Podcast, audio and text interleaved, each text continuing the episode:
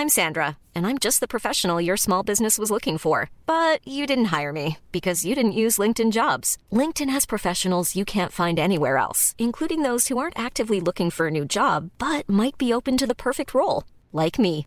In a given month, over 70% of LinkedIn users don't visit other leading job sites. So if you're not looking on LinkedIn, you'll miss out on great candidates like Sandra. Start hiring professionals like a professional. Post your free job on linkedin.com/people today. Hi, I'm Daniel, founder of Pretty Litter. Cats and cat owners deserve better than any old-fashioned litter. That's why I teamed up with scientists and veterinarians to create Pretty Litter. Its innovative crystal formula has superior odor control and weighs up to 80% less than clay litter. Pretty Litter even monitors health by changing colors to help detect early signs of potential illness. It's the world's smartest kitty litter. Go to prettylitter.com and use code ACAST for 20% off your first order and a free cat toy. Terms and conditions apply. See site for details. Burrow is a furniture company known for timeless design and thoughtful construction and free shipping, and that extends to their outdoor collection. Their outdoor furniture is built to withstand the elements, featuring rust-proof stainless steel hardware, weather-ready teak, and quick-dry foam cushions. For Memorial Day, get 15% off your Burrow purchase at burrow.com slash ACAST and up to 25% off outdoor. That's up to 25% off outdoor furniture at burrow.com slash ACAST.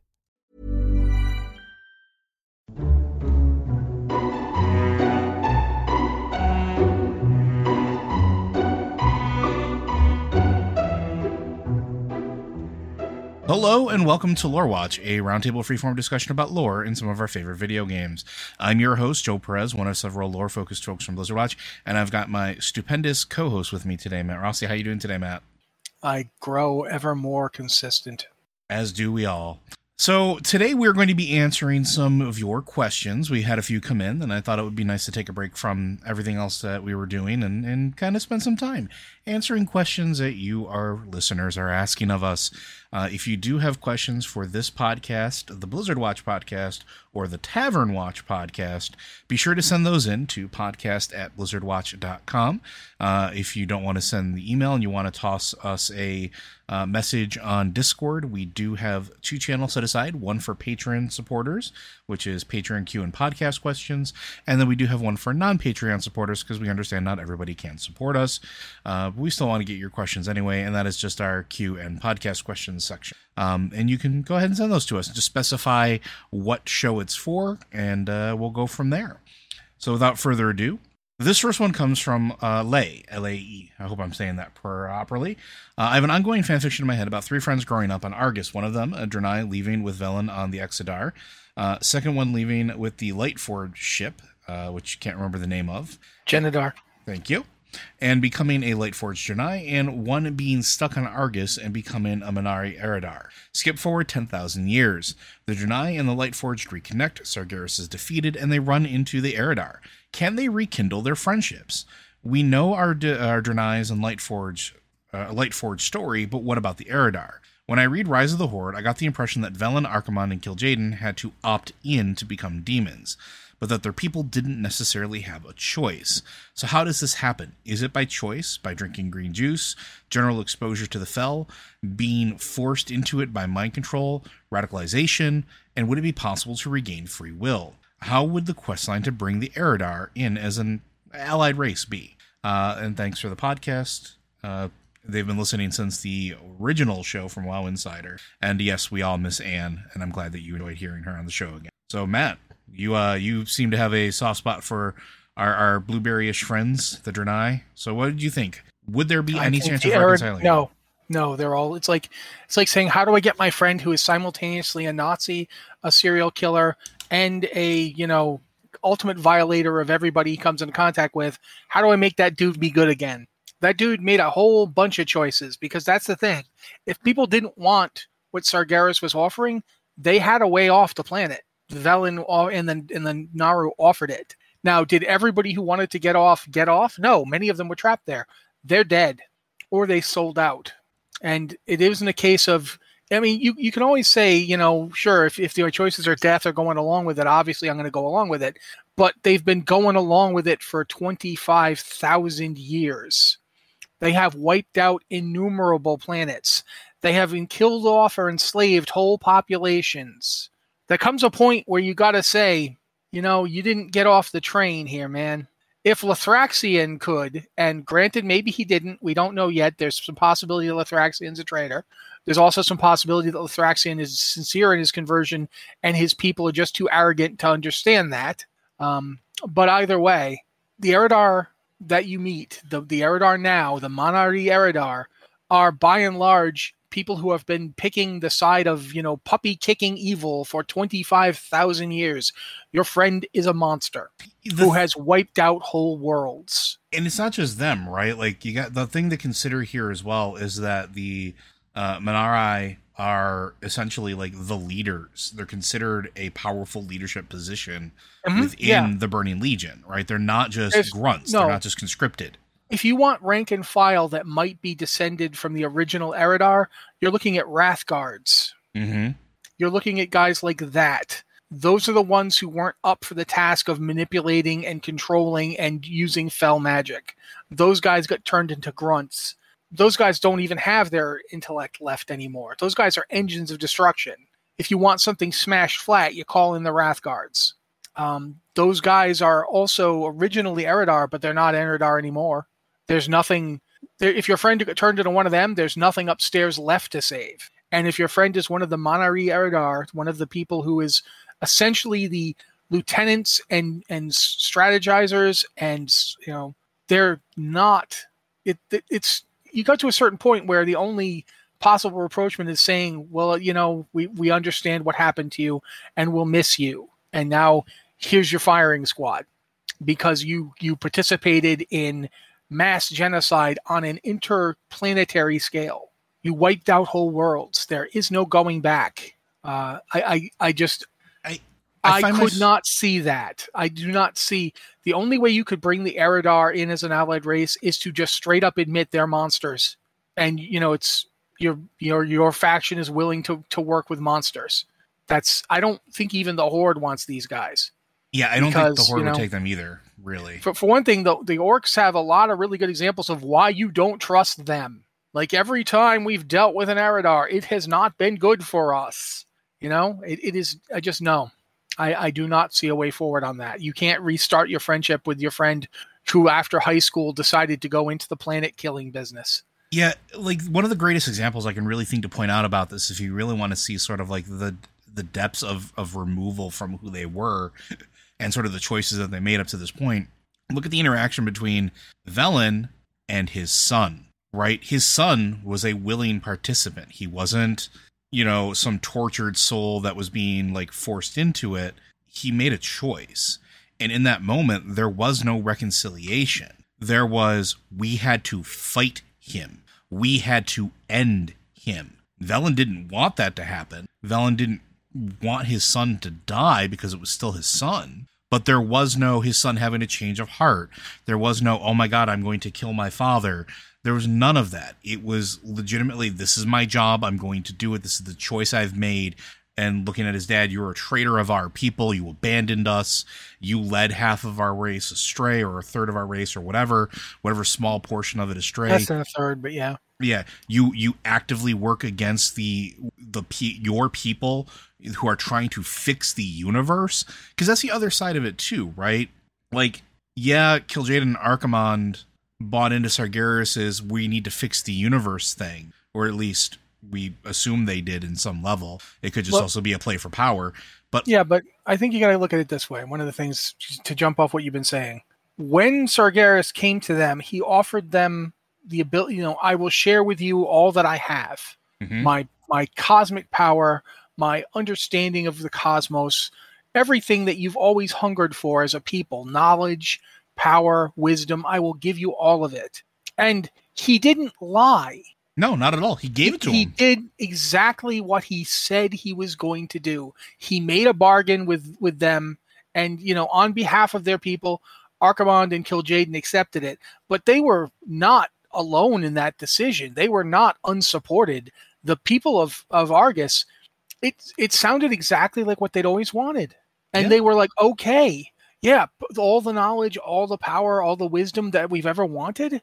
This and this being is willing to share it with us his vast cosmic understanding, okay, what I don't see a downside.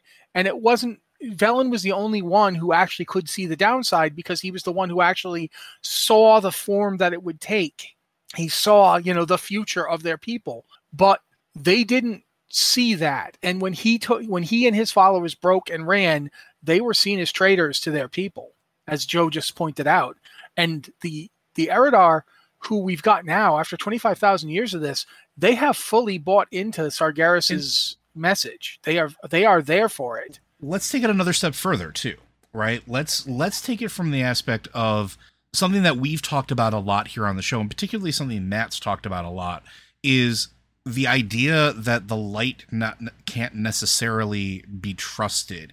It we don't know enough about it, right? So here you have Velen, who is gifted this the has this gift of prophecy and is aided by the light and now rejects the offer of Sargeras and leads his people into the cosmos to find a new home. Now let's take a how secretive the light is. Does the light tell you everything? Has the light ever been forthcoming with all of the information that it could possibly give you, knowing as much as it does? I mean, taking it a, a step more recently, even with the stuff that was happening with the army of light, the the lightbound Draenei or the Lightforged Draenei, all of that stuff, and dealing with uh, why can't I think of her name now? The the Naaru, um, the one that Which tried one? the one that tried to reshape uh, Illidan. See, since you said that, I don't know now. um, I want to say Yrel, but it wasn't was Zero. Xe'ra, Xe'ra. Did Xe'ra say flat out like I'm going to remold you and give the option? No, she just went ahead and did what she thought was going to be necessary. The light is not as forthcoming as even necessarily the void is. The light is a little bit secret. So now you have Sargeras who kept his word, gave ultimate knowledge to the the Eredar, let them have the secrets of the universe that he had available to them, put them in a position of power where now they have all of the the forces that they could ever want to do anything that they ever need to do and are placed in a position of reverence because again the next two highest on the food chain in the order of the the legion are Eredar or Man'ari now. So why are they going to take the word of somebody who serves or at least in their mind serves a master that won't be forthcoming that isn't honest that keeps things from you that keeps you you know in the quote unquote dark uh for your own benefit. They don't see it like that. These are these were beings that were highly like a wizard society right? Knowledge is is prime. Learning how to deal with arcane energies is prime. And now they're being given the keys to the kingdom so to speak. Why would they go back? Why would they relent on that? And then now at this point as matt pointed out they've sort of been drinking the kool-aid for you know x number of years 25000 years.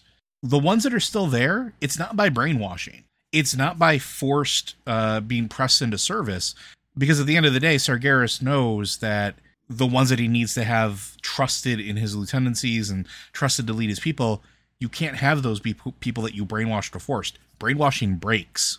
People can have a change of heart. You need people that are fanatical to your cause or or creatures that are fanatical to your cause to keep the other ones that do rebel or would chafe against their their restraints in check. Think about it. Those demons, do you think they they really want to serve Sargeras?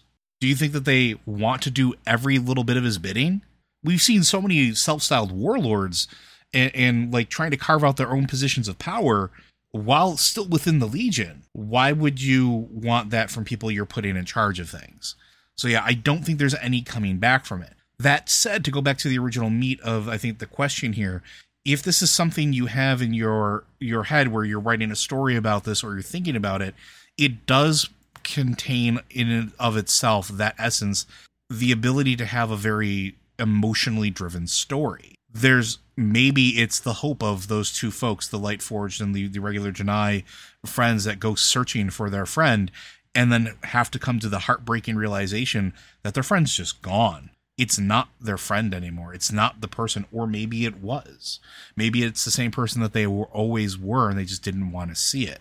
You could do a lot. matter, that. yeah, you could you could also write a story about the fact that the person is still there, and that worst that's the worst realization that someone you love and someone who loves you can be a monster because there's a an old saying uh, I think uh, I can't remember the name of the writer who wrote it in, in Ms. Marvel, but it's a really good line. Uh, G. Willow, what, I can't remember her name. I'm really sorry about this. If you're the writer of Miss Marvel who wrote this line, I, I should remember your name and I'll go look it up. I think it's G. Willow Wilson. Is that her name?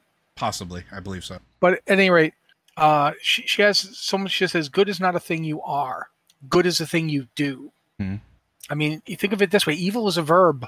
It's not a question of who you are inside. Who you are inside does not matter because we will never actually experience who you are inside. We experience what you do.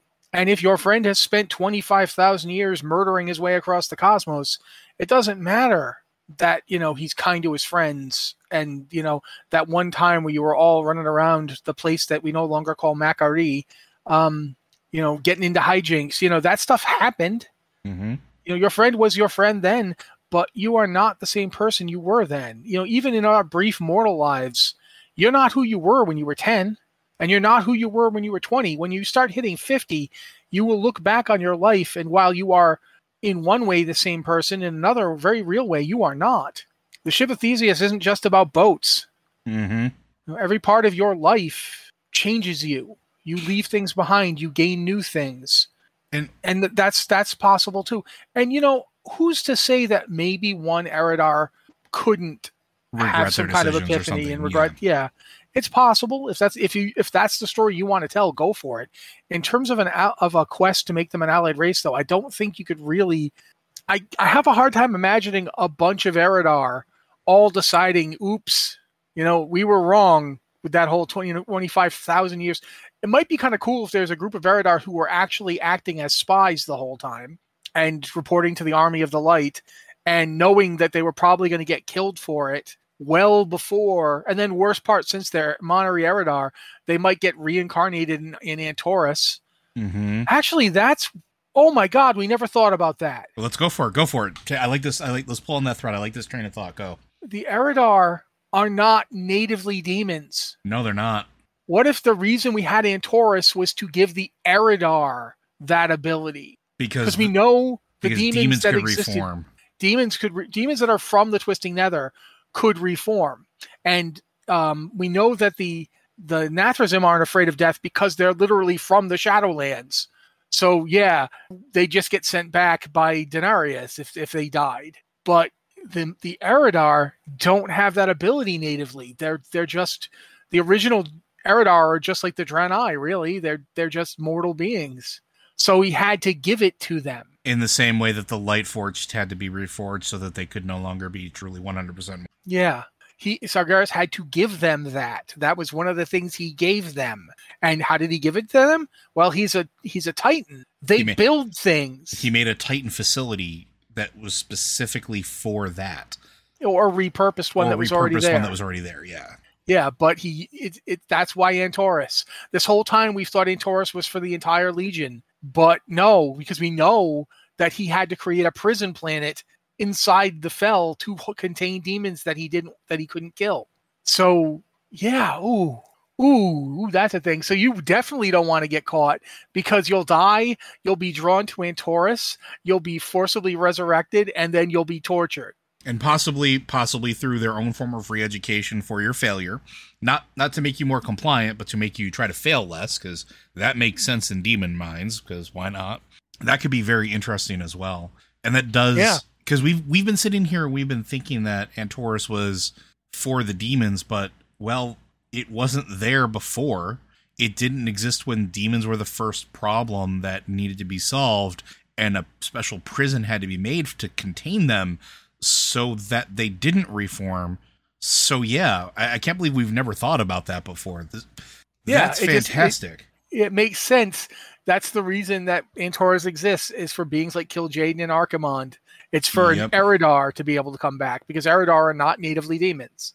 or or other other creatures or entities that decide to join the Legion or press into Uh, service. anything else that gets pushed into service in the Legion, things that aren't like fel- pit lords or what Mhm. have you. Yeah, yeah, this has the makings of like I'm not gonna I'm not gonna lie. This is the makings of a really interesting like spy esque story involving these uh the, these particular points, and I would 100% read this fiction if it was written. Not gonna lie. Yeah.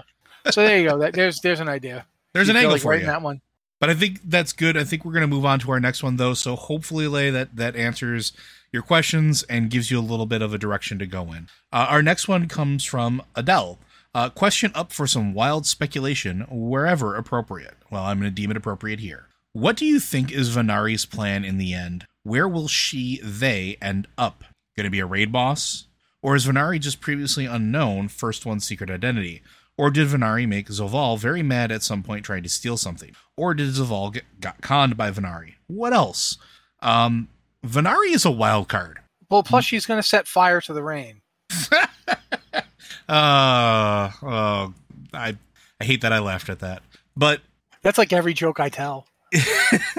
the problem with the brokers is that they are sort of a wild card. We we don't know a whole lot about them even after going to uh Tazavesh, right? We know that they have certain capabilities that they can open portals to the physical world, that they not necessarily restricted or restrained specifically to the Shadowlands.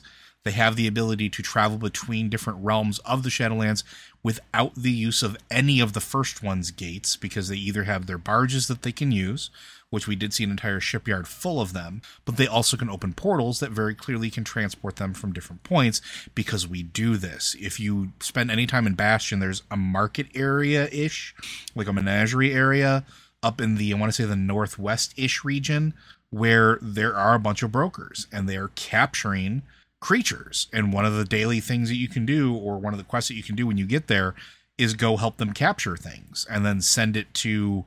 And I think it's back to Oribos. And if you go into Oribos and look at the area where they're in, there's tons of those things in mecha- in little anima cages or whatever they're made out of. And they're all over the place. They're creatures from the Shadowlands. They're creatures from Azeroth. They're creatures from origins that we don't know yet. So how are they capable of doing that? What what does that signify? Does that mean that they weren't created by the first ones? Does it mean that they have a tie to the first ones that we don't know yet? They seem incredibly interested in first one's information. And as a matter of fact, that's kind of what Ve'nari is, is looking for, but so are the other cartels. But why? We don't know. Are they looking for more power? Are they looking for more uh, clout? What exactly are they brokering? We know that they have tons of anima because they give you tons of anima for bringing them stuff. But Ve'nari is a wildcard even considering them. She has the ability to cloak from Zovaal, which is fascinating. And canonically, now that in the Maw, when you're there, you're constantly under the because the eye of the jailer is no more. There's a whole cloak of Ve'nari thing where you are shielded by the sight of the from the sight of the jailer. So we know that she can or they can keep you from being detected from Zovaal, from the Dude, Eye of Odin. Didn't, didn't you once propose that they were machines? I did. Because I'm thinking here, if we assume that the Shadowlands were created by the first ones to repurpose anima for some reason, Mm-hmm. uh, to direct it in a specific way, then Zovaal obviously decided he did not want to be part of that machinery anymore and tried to do something to it. He was grabbed by the others, stripped of the part of him that made the the uh, made him the arbiter and and sentenced to the maw and they literally created the arbiter as a machine out of the the part of him that they took away from him Which we know the first ones were doing because there are first one guardians that are ostensibly machines. We fight one. We Yeah, literally fight one. think about this this means that Zovaal himself was effectively a part of the machinery Mm-hmm. Much like the Titans are essentially, you know, they create vast Titan complexes with Titan forged in them. As above, so below. Perhaps the first ones do this with beings on par with the Titans. And then that makes me think Zovaal treated Odin like an equal to be bargained with. Yep. So, what if the brokers are all malfunctioning as a race, as a society? They're kind of like we had the Tol'vir who decided they weren't going to do what they were supposed to do, or or the Mogu who did much the same thing. The brokers could be similar, and Ve'nari could be using protocols that were built into the system. Mm-hmm. Like you know, if if arbiter unit fails, go to you know fail safe junction one and you know do this to try and restore functionality to to the device, and that could be what she's doing. Or it could be she's trying to take advantage of it because she's even more off tr- off track than the others but she's using ancient protocols to do it. A lot of the thing we don't know is what the heck he is talking about. Yeah. Like Zovaal's going going quote unquote to the sepulcher of the first ones. What is the sepulcher of the first ones? We know that the word means tomb of some type. Yeah, but does like are they dead? If the first ones are dead, why are they dead? Is is the Shadowlands there to collect anima for the purposes of resurrecting the first ones? So here's Like- here's a building off of what you just said. I had this random thought a while ago too when we were talking specifically about sort of the collection state and kind of going back to the whole Emerald Dream thing to begin with. We talked about the Emerald Dream was sort of like the save point for Azeroth, and we've been told that for years. We have no reason to believe that it's not true to a certain extent, but one of the things it seems like it's aimed at is a form of preservation. Nothing in the Shadowlands really seems like preservation. It's all using what it's taking in. The anima gets used, the anima gets taken, it gets used again, and whether it's being used to sustain the life that's there or create new life, it is a system that sort of has this equilibrium or suppose I would imagine it's supposed to have a point of equilibrium of in and out right? It should if a perfect system is perfect, it loses or gains nothing. It stays static. That's the definition of a perfect system. With the machinery of death, quote unquote, being broken and now somewhat being fixed, we're starting to kind of see some of that normalization. With the anima drought over and no longer being, you know, funneled 100% uh, in there because we as heroes have quasi fixed it. We've put duct tape around the leak, so to speak the realms are starting to normalize a little bit and we're starting to see sort of that that that equalization. But what if the brokers are part of a preservation protocol for the shadowlands? And maybe not necessarily for the shadowlands. Going back to what you're saying maybe they were like maybe the idea that i had that they were robots is accurate. But maybe their programming is not just to you know follow a certain set of protocols but literally to preserve instances of everything in the universe. Giant archivists they seem really close to the attendants as far as like form. But what if their function is literally gathering just basically whatever they can get their grubby little anima mitts on to preserve it so that there's a copy of it or there's knowledge of it? And that's what it was supposed to be. What if that's why they were looking for when you go to Tazavesh, I can't remember the, the one that's there that you're going after, but it's the head of the cartels. And they're trying to mess with an artifact essentially on the level of a Titan artifact, a first one's artifact that opens up a gateway, a fractal gateway very similar to the one that Zovaal walks through. What if that was their directive was to get it and put everything into that chamber? What if that's what the sepulchre is and why they want to go find it? Because that's their programming. And that's where they shoved every instance of uh creature knowledge or whatever that they could get their hands on. And the fact that they're broken isn't necessarily because they're broken, but they're operating out of spec because they can't put it back. They can't actually complete their programming. And so they have nowhere to put this stuff. So then they can fall back into this loop of use stuff to acquire more stuff. What if that's what's going on? What if that's really what the sepulchre is?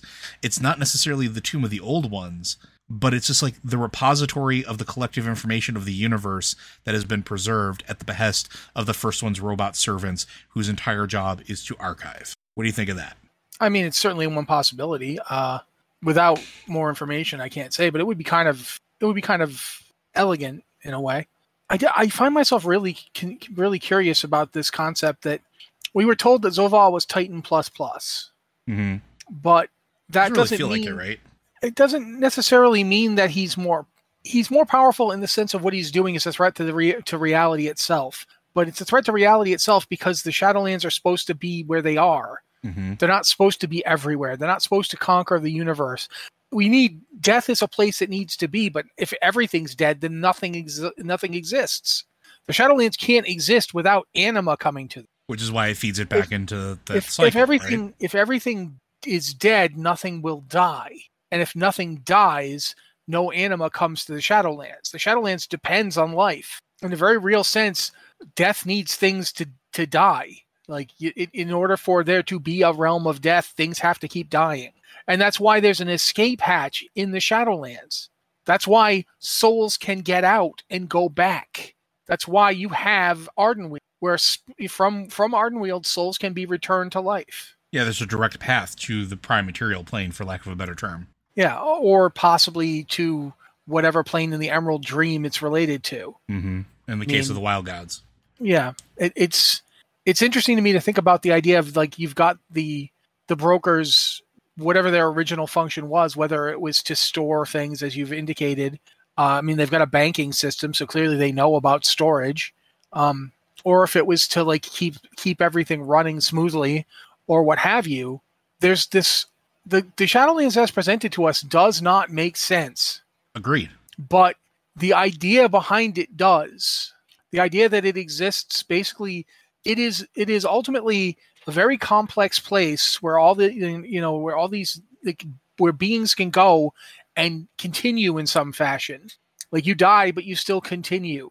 And we were once told the Emerald Dream was like a backup copy of Azeroth. And since we we now know that Ardenweald and the Emerald Dream are linked in some way, what if that's basically like the Shadowlands are the uh, iter- iterative process? If you die, you go to the Shadowlands. Everything that isn't essential to what you are is in one way or another removed from you, depending on the version of the Shadowlands you go to. If you go to like Bastion, you're like your memories were removed, and now they're like, okay, that's not so great. We're gonna leave, make that a choice. But think about it: every one of the Shadowlands removes something from you. Yeah. It it tries to pare you down. In in the words of Michelangelo, I take you know I take the chisel and I remove everything that's not the statue. They're they're trying to find a way to take the chisel and remove everything that isn't the best thing to send back. You know, ultimately, it's just another reformation process. It's it's we keep getting told that you know the universe, like the, the Titans, come to a world and experiment on it. The entire cosmos could be an experiment. Like, what if the first ones were actually doing that on that scale, the scale of reality itself? They were attempting to iterate on existence. Well, existence as we have it now has this problem with these old god things keep invading it and this light and void war and this fel stuff. How do we get rid of that? How do we purify this? How do we get a better cosmos? Sargeras's idea was just to destroy everything, but if you just destroy everything, then you have to redesign everything. Mm-hmm. If you go through a purification process, if you go through and say, okay, what were our mistakes with this one? Okay, well, it, it clearly didn't care enough about X. So we'll put it through this place that will make it care more about that. Okay, all right, that makes sense. What about this this one? This one cared too much about itself. So we'll put it in a place where it will has to release it has to like in order to progress, it has to release some of itself. You know, and you have the people that stay in the Shadowlands and supposedly protect the Shadowlands. You have so and they of course that's a vital purpose because the Shadowlands need to keep going for this iterative process. You've got like places like Revendreth where you at the end of the Revendreth process, you were supposed to be offered a choice. Mm-hmm. You could stay in Revendreth and become one of the Venthyr, or you could leave. Where do you go if you leave? Do you eventually end up in Ardenweald? Do you eventually go home? Does the purified version of you eventually get to go back to the world of living and be somebody else? I don't know the answer to that question, but it is something to think about. All Yeah. of this c- comes down to the fact that we don't really know what this whole thing is for Yeah. But it's interesting to think about the possibilities of what it might be for. I definitely think the Ve'nari. I don't think the Ve'nari is necessarily working for the true purpose of the Shadowlands. I think Ve'nari has stumbled upon some stuff that tells her, "Oh, this is all messed up." And being a broker, she wanted to use it for her own advantage. But what is her advantage? What does she see as her advantage? And why do the other brokers? Why do the other brokers want to stop her? Well, the other brokers are clearly taking like you know jobs from Denathrius and thus thus from Zovaal. Like we've we saw them in Castle Nathria. Yeah. We know that they're at the same time they're taking jobs from them. They're also trying to steal from them. They were he was trying to break into Denathrius' secret vaults. So the brokers are playing their own game here. I think that Ve'nari has kind of is has like no whatever you're doing is too much X. I'm going to do Y instead, and that's a threat to their plan. But we'll we'll see when when we ultimately get there. But I definitely think that Ve'nari is operating on some kind of contingency that nobody was expecting her to be using. Yeah, and there's definitely some level of importance there, especially with like the recent campaign in Korthia, where at one point Ve'nari said flat out presents themselves and says we should talk to the the now the archivist, right? So or whoever it is that's in charge of Korthia there, I can't remember their exact title, but there's going to be some interesting revelations with the brokers. I think coming up relatively soon. I would be very surprised if there wasn't. Um, but I think we can move on to the next one unless there's anything else you want to add to that. No, I think we're okay. Okay. Our next question comes from our good friend Vertigree. Uh, question for any podcast. Well, I took it for here, so haha. playing Exile's Reach as a shaman, you drink a potion to help you see the spirits around you, and there are like 50 all standing around you, silently watching and turning to face you. What is your favorite example of environmental atmospheric storytelling in WoW or anything else? So, recently I've been going back and just doing some runs through some of the older content, and I'm starting to really appreciate the level of environmental storytelling that was present in the game from the very, very beginning. Now, it wasn't perfect in Vanilla WoW, but there was still a good chunk of it, mostly because you couldn't have a thousand cutscenes at the time to explain everything. So it had to rely on visual cues in the world to sort of give you your your place and sort of put you into the mindset and immerse you into what was going on. I actually think that for my money, if I had to put anything that says like in at least in terms of Blizzard games, the best environmental storytelling, I actually think I'm going to go with Burning Crusade. And the reason I say that is because there's a lot of little tiny touches that I think players might miss nowadays that were kind of big deals. So when we talked last week about like Gruul's lair and who Gruul was and the fight with the Black Dragon flight, go to Blade's Edge Mountain and fly around because you can fly now. And just take a look. And you can still see black dragons impaled on the spikes of Blade's Edge Mountain. Go through the various graveyards throughout all of Outland. And they're all unique and weird and strange and different for di- like in a way that I don't think has really been done elsewhere. Most graveyards are kind of eh, samey. But again, again in Blades Edge Mountain, I stumbled across that, uh, rediscovered that that outpost. There's an elven outpost that's neutral, and it's a grove essentially in the middle of Blades Edge. Go look at what stands around the perimeter of the graveyard. They're carved glowing idols that look like they're just made out of screaming faces. Why?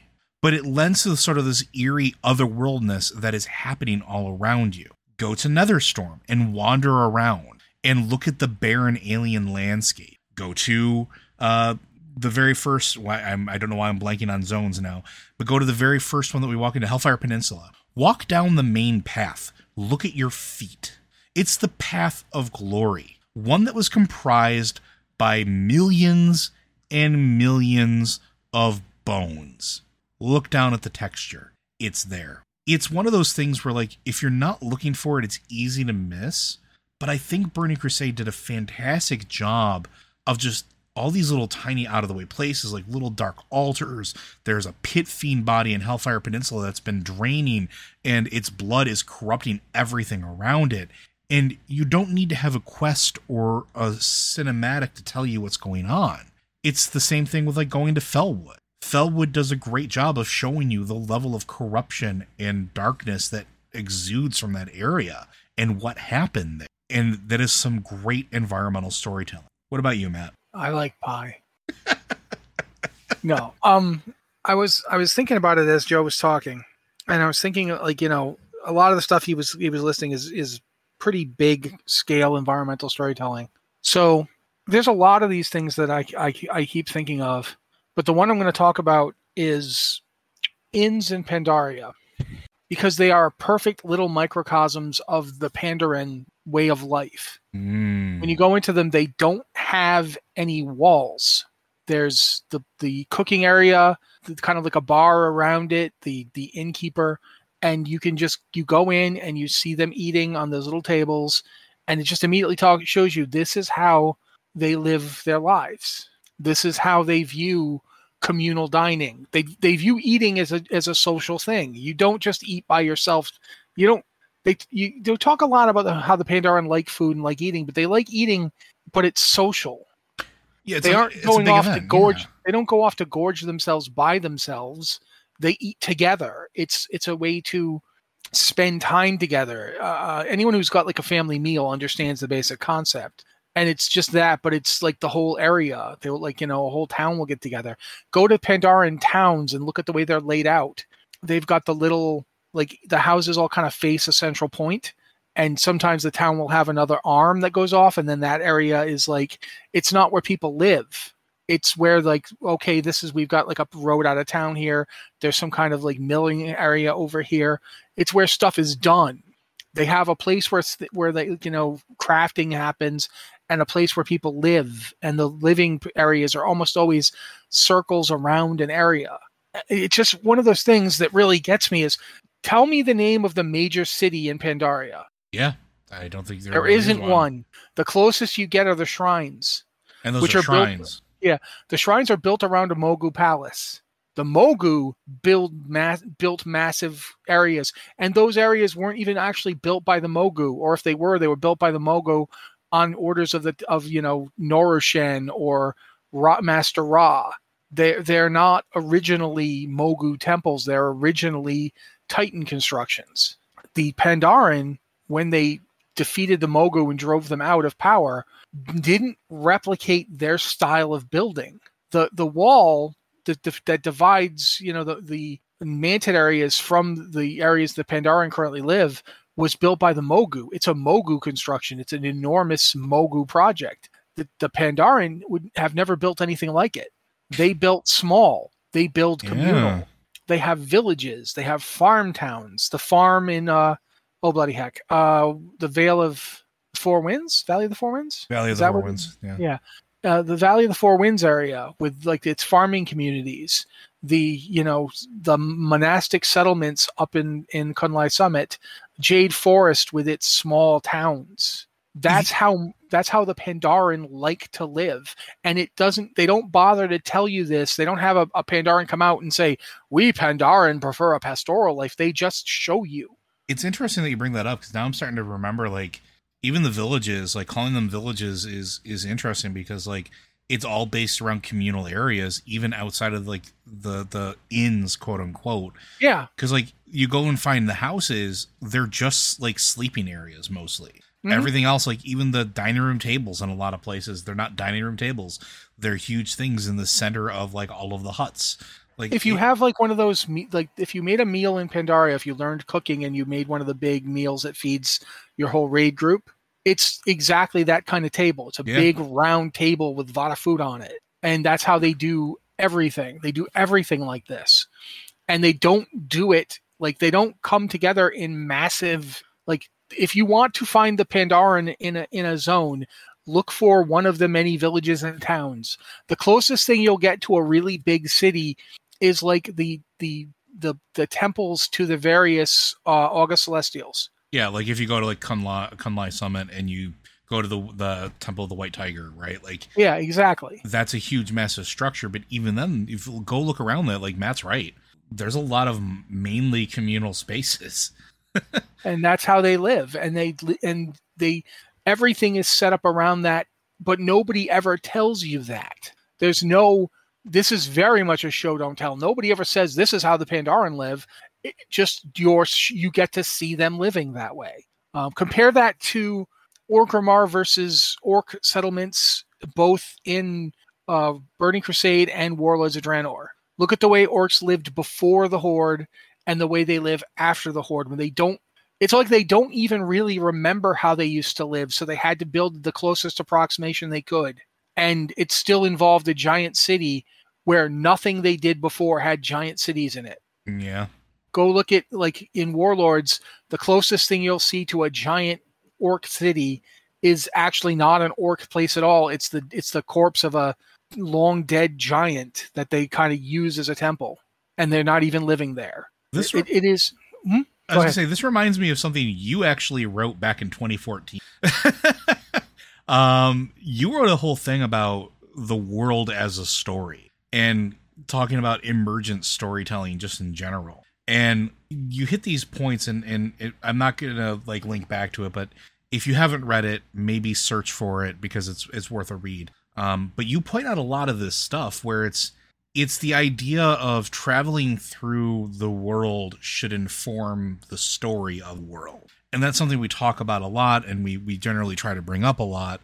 But like yeah i'm, I'm going back on it like you bring up pandaria and like it hits all of these marks right? Like it, it hits all of that environmental storytelling no matter where you are but then i'm looking at it and like warlords of draenor does do the same thing you are absolutely right um, yeah the Dran- you can see very clearly the difference between the Draenei and the the orcs just in terms of how they each live in an area even if you just go to Shadowmoon the orcs who live in Shadowmoon that aren't your enemies live very differently than the Draenei. The Draenei have settlements that are built up.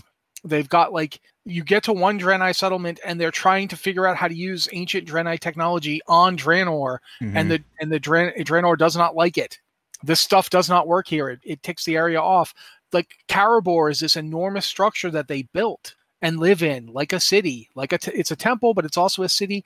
That's very much the Draenei way. If you go to um, Frostfire and look at how the the orcs are living, they don't live like that. They don't build huge areas where all of them come and, converge. That's just not how they live. They live in smaller groups. Their tribes spread out. They have multiple settlements in an area. It's a different way of living, and and it's not the the Iron Horde that's rising up is changing it, and it's that's one of the big conflicts in Shadowmoon is for all of his problems, Ner'zhul did not want to get involved in this Mm-hmm. He didn't want to go live like that. He had his people had where they were living and they were perfectly happy with it. But then Grom shows up and is like, "Do what we want or we'll kill you." And he's like, "Okay, uh, I guess I'm going to have to do what they want." And that that tore his tribe apart. His wife left him. You know, it's really that's all part of the story that that nobody the the world tells you this. You you just look at it and see the differences. You see how the Arakkoa live. Arakkoa? Is that how you pronounce it? Yeah, Ericoa. Yeah, you see how the Arakkoa live, how the ogres live. The ogres are the ones who are city builders. Yeah. Amongst the people of Draenor, uh, Draenor, the original peoples of Draenor, not the Draenei themselves. The ogres are the ones who build actual cities. Highmaul is a city, Mm-hmm. and you see lots of places that used to be ogre cities throughout the world. Yeah, and then, Uh, like the the, orcs, the orcs squat in one. Like that's part of the whole thing of Frostfire Ridge, right? Like, hmm Yeah, but like they didn't build it. It No. wasn't. It wasn't theirs. And even Well- the even the the area around it, it's all huge structures. Even the the normal houses, like at the base of it that you clear out of ogres, they're huge stone structures.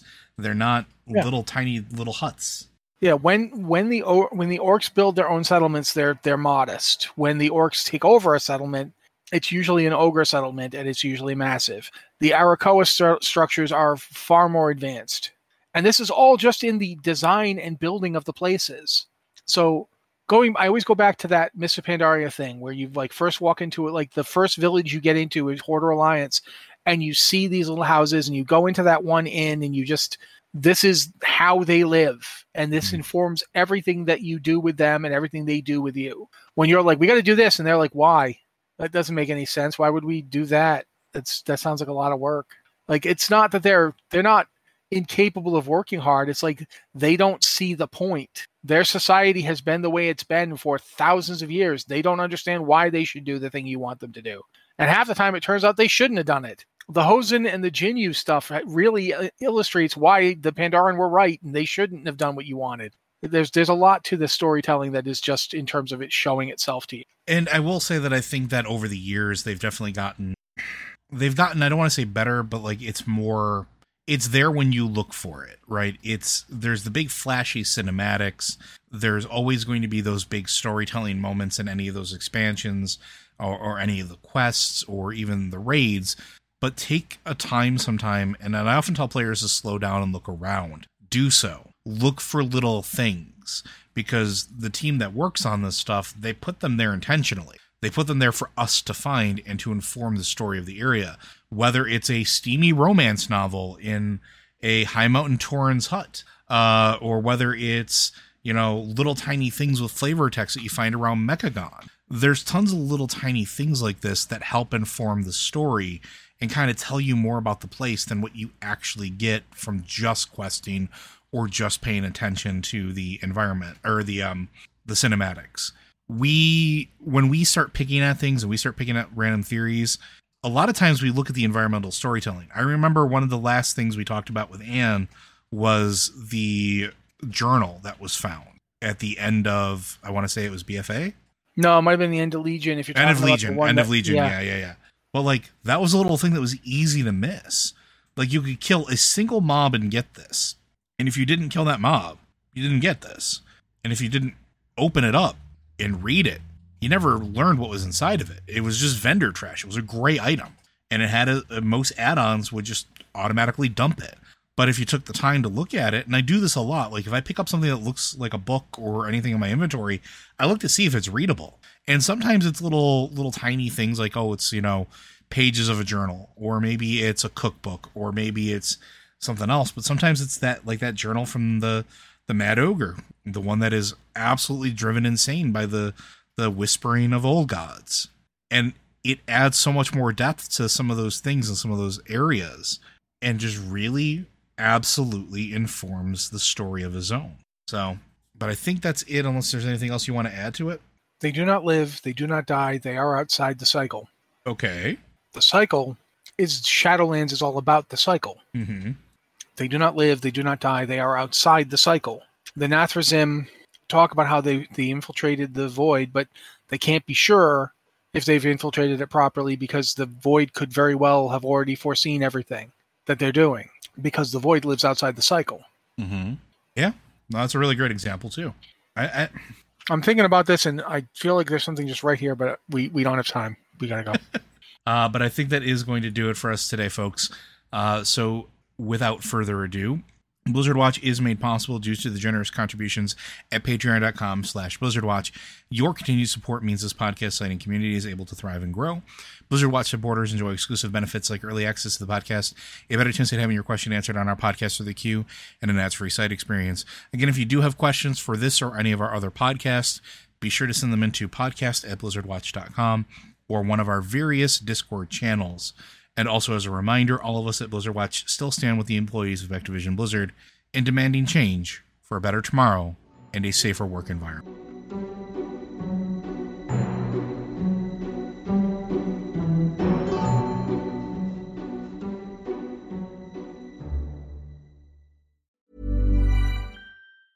Hi, I'm Daniel, founder of Pretty Litter. Did you know cats tend to hide symptoms of sickness and pain? I learned this the hard way after losing my cat, Gingy. So I created Pretty Litter, a health monitoring litter that helps detect early signs of illness by changing colors, saving you money and potentially your cat's life. Pretty Litter is veterinarian developed, and it's the easiest way to keep tabs on your fur baby's health right at home. Go to prettylitter.com and use code ACAST for 20% off your first order and a free cat toy. Terms and conditions apply. See site for details.